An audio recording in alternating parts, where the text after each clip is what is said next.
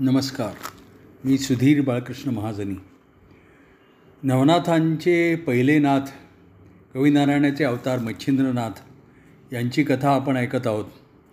मागच्या अध्यायामध्ये आपण असं पाहिलं की मच्छिंद्रांनी सर्व देवांना वश करून घेतलं सर्व देवांचा आशीर्वाद मिळवला आणि वज्रेश्वरी देवीलाही प्रसन्न करून घेतलं. आणि मग तो पुढे उत्तरेकडे निघाला. द्वारकेला वगैरे जाऊन आला. त्याच्यानंतर शरयू नदीच्या तीरावर अयोध्येला मच्छिंद्राला. त्यावेळेला पाशुपत नावाचा राजा रामाच्या वंशातला तिथे राज्य करत होता. आणि तिथे जे रामाचं देवालय होतं तिथे तो आपल्या मोठ्या सैन्यासह दर्शनाला आला होता. मंदिराच्या द्वारापाशी द्वारपाल वगैरे उभे होते. राजा दर्शनासाठी आत गेला होता. आणि मच्छिंद्रनाथ देवालयामध्ये जावं रामाचं दर्शन घ्यावं म्हणून मच्छिंद्रनाथ तिथे गेले तर द्वारपालांनी त्याला अडवलं. ए गोसावड्या कुठे जातोस? कळत नाही? राजा दर्शनासाठी आला आहे बाजूला हो. द्वारपालांनी मच्छिंद्रनाथाला म्हटलं. मच्छिंद्रनाथांना त्याचा अतिशय राग आला पण नोकरांवर रागवायचं कशाला? नोकर तर परावलंबी ते राजाच्या अधीन. बरं राजाला काही रागवावं म्हटलं तर राजा लाखाचा पोशिंदा. म्हणून मग मच्छिंद्रनाथांनी आपला राग आवरला. मग त्यांनी असं पाहिलं की राजा रामासमोर साष्टांग नमस्कार राजाने घातले घातला होता. त्यावेळेला मच्छिंद्राने एकदम भस्माचं भस्माच्यावर स्पर्शास्त्राचा प्रयोग केला आणि ते राजाच्या दिशेने फेकलं. त्यावेळेला राजा त्याला जमिनीहून जमिनीपासून हलतासुद्धा येईना त्याला उठता येईना. सगळीकडे धावपळ सुरू झाली की राजाला काय झालं?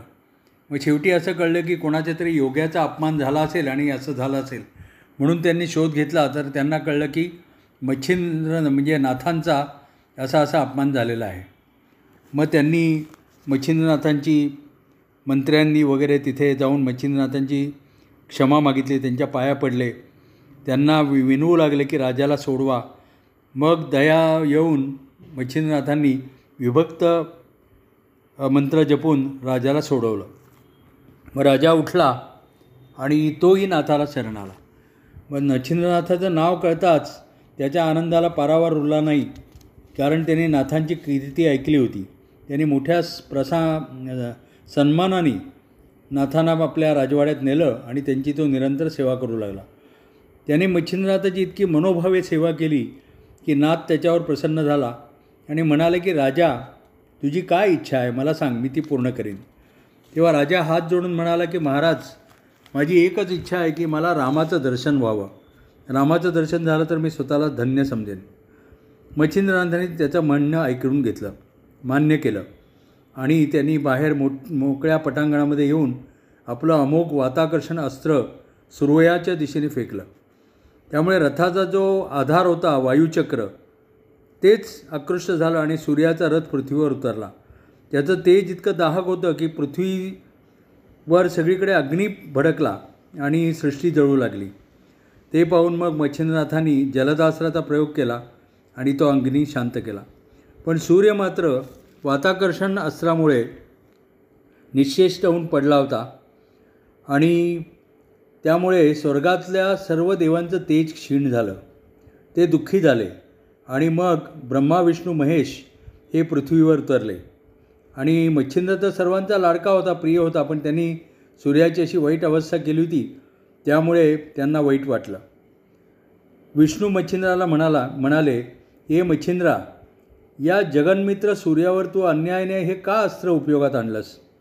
तेव्हा नाथांनी सांगितलं की हा पाशुपत राजा सूर्यवंशातला आहे. सूर्याने आपल्या कधी वंशजाशी साधी इच्छा तरी पूर्ण केली आहे का? त्याची इच्छा आहे की रामाचं दर्शन व्हावं. तर त्यांनी रामाची द रामाच्या दर्शनाची इच्छा पूर्ण केली पाहिजे. आणि मला माझ्या शाबरी विद्येमध्ये स्वतःच्या नाममंत्राच्या ठाई राहून मला सिद्धी दिली पाहिजे. तेव्हा विष्णू म्हणाले की तुझं हे काम करायला काही सूर्य नाही म्हणेल का? आम्ही सर्वजण तसं तुला वचन देतो पण तू त्याला आधी सावध तर कर. मच्छिंद्रनाथ म्हणाला की ते कुणी तुम्ही काही सांगितलं तरी मला मान्य नाही. तुम्ही आधी रामाच्या अभि मी राजाला रामाचं दर्शन घडवीन आणि मगच सूर्याला सोडीन तेवढ्यामध्ये तिथे राम लक्ष्मण प्रगट झालं प्रगट झाले. आणि त्यांचं दर्शन झाल्यानंतर शंकर शंकरांचं ते राम हे दैवत शंकरांना अतिशय आनंद झाला. पाशुपत राजाच्या राजाला तर खूप आनंद झाला. आणि मच्छिंद्रनाने मच्छिंद्रनाथाने रामाच्या चरणी मस्तक ठेवलं. रामाने त्याला उठवून आलिंगन आलिंगन दिलं. आणि पाशुपत राजाने रामाला साष्टांग नमस्कार घातला. तेव्हा मच्छिंद्रनाथ रामाला म्हणाला की रामचंद्रा तुझे नाव सर्व नामामध्ये श्रेष्ठ आहे. तुला माझी अशी विनंती आहे की मी रचलेल्या शाबरी म मंत शाबरी विद्येतील मंत्रांना तू नेहमी सहाय्य करावं. आणि जर तुझी तशी इच्छा नसेल तर मात्र यु धनुष्य सज्ज कर आणि माझ्याशी लढायला सिद्ध राहा. तर त्यांचं मच्छिंद्रनाथाचं हे वीरश्रीयुक्त भाषण ऐकून रामाला कौतुकच वाटलं. त्याचा काही कवी नारायणाशी युद्ध करण्याचा संबंध प्रश्नच नव्हता. तो म्हणाला की अरे मच्छिंद्रा तिन्ही देवांची शक्ती असलेली एकत्र झालेली शक्ती म्हणजे दत्तात्रेय. त्यांनी तुला सर्व विद्या दिल्या आहेत देव सगळे तुझ्या मंत्रांचे सहाय्यकर्ते आहेत. मग मीच तरी का वेगळा राहीन? तुझ्या मंत्रात जिथे जिथे माझं नाव येईल तिथे तिथे मी सर्व शक्तीसह तुला मदत करीन. बावन्न वीरांपेक्षा जास्त सामर्थ्य देईन. तू कवी म्हणजे विष्णूचा अवतार आणि मीही विष्णूचा अवतार. तुझं माझं ऐक्यच आहे. तर तू धन्य आहेस. माझ्याच वंशाला माझं दर्शन घडवलंस. माझ्या वंशजाला माझं दर्शन घडवलंस. खरोखर तू परोपकारी आहेस. पण आता हा सूर्य मात्र तू जो बद्ध करून ठेवला आहेस त्याला सावध कर. मग ते रामाचं गोड बोलणं ऐकलं आणि मच्छिंद्रनाथ आणि सर्व देव संतुष्ट झाले.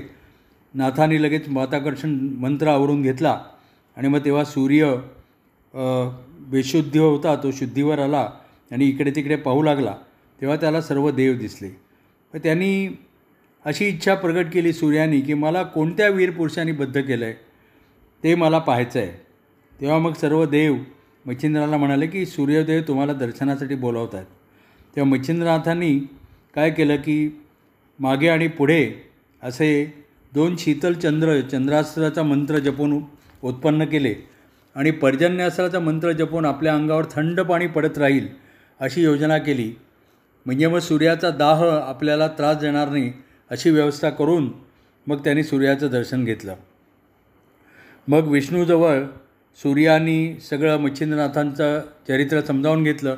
त्यांचा जन्म कसा झाला ते कवी अवतार आहेत वगैरे ईश्वरी कार्य करत आहेत. तेव्हा त्यांनी पण त्याला वरदान दिलं आणि सांगितलं की मी शाबरी विद्येला सहाय्य करीन. आणि पशुपा पाशुपत राजा हा सूर्यवंशाचा राजा आहे. म्हणून प मच्छिंद्रांनी आणि विष्णूंनी त्याला सूर्यासमोर आणलं.